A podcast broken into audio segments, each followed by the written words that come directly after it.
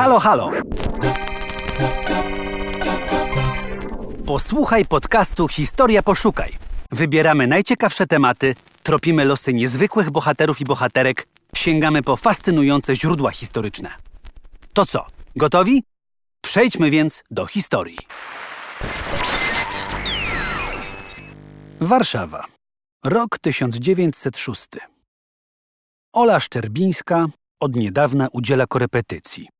Między lekcjami przenosi w fałdach sukni naboje, a w wynajmowanym pokoiku przechowuje rewolwery. Atrakcyjna młoda dziewczyna nie wzbudza podejrzeń. Do czasu. Zaciekawieni? To posłuchajcie historii o przyszłej marszałkowej Aleksandrze Piłsudskiej. Urodziła się w 1882 roku w Suwałkach. Jej rodzina należała do niezamożnej szlachty. Aleksandra w dzieciństwie straciła rodziców, wychowywała ją babka. Mając 19 lat, Ola przeniosła się do Warszawy. Studiowała na kursach handlowych i Uniwersytecie Latającym, a później pracowała jako urzędniczka w fabryce. W warszawskim środowisku poznała członków Polskiej Partii Socjalistycznej, do której wstąpiła w 1904 roku. Wkrótce dołączyła też do organizacji bojowej Polskiej Partii Socjalistycznej. Ola, bo tak brzmiał jej pseudonim, zarządzała siecią centralnych składów broni.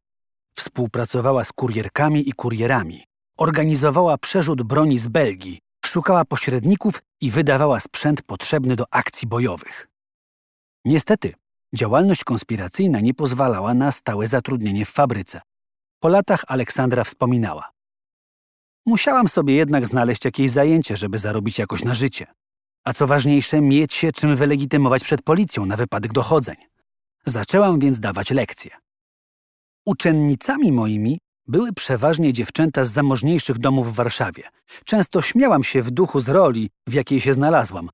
Cóż by one powiedziały na to, gdyby ktoś je poinformował, że ich nauczycielka przewozi i magazynuje broń i amunicję, ukrywać się musi przed okiem policji. Kurierki nie mogły przewozić broni w bagażu. Sieć rosyjskich kontroli na granicy była zbyt rozbudowana. Za to pomocna okazała się moda. Kobiety nosiły okazałe suknie, spódnice sięgające do ziemi i szerokie peleryny. We wspomnieniach Oli czytamy: Kobieta w długiej sukni mogła swobodnie nieść dwa lub trzy mauzery przywiązane do ciała, wzdłuż nóg. Rewolwery i amunicję zaszywano w szerokie pasy, które kładło się pod ubranie. Dynamit znakomicie nadawał się do gorsetu. Dziewczyny musiały zachować zimną krew podczas kontroli.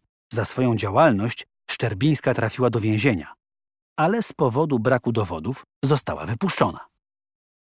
W 1908 roku brała udział w organizacji napadu na rosyjski pociąg pod Bezdanami, zakończonego spektakularnym sukcesem. Celem kierowanej przez Józefa Piłsudskiego akcji było zdobycie pieniędzy na potrzeby ruchu bojowego. Do Szczerbińskiej należało sprawdzenie terenu. Weryfikowała mapy, pozyskiwała informacje i transportowała część łupu. Towarzyszka Ola poznała Piłsudskiego na początku pracy w Polskiej Partii Socjalistycznej. Z czasem ich znajomość przerodziła się w romans. Zakochani musieli ukrywać swoją relację. Józef Piłsudski był już bowiem żonaty z Marią Juszkiewiczową, która nie zgadzała się na rozwód. Tymczasem Aleksandra urodziła dwie córki, Wandę i Jadwigę.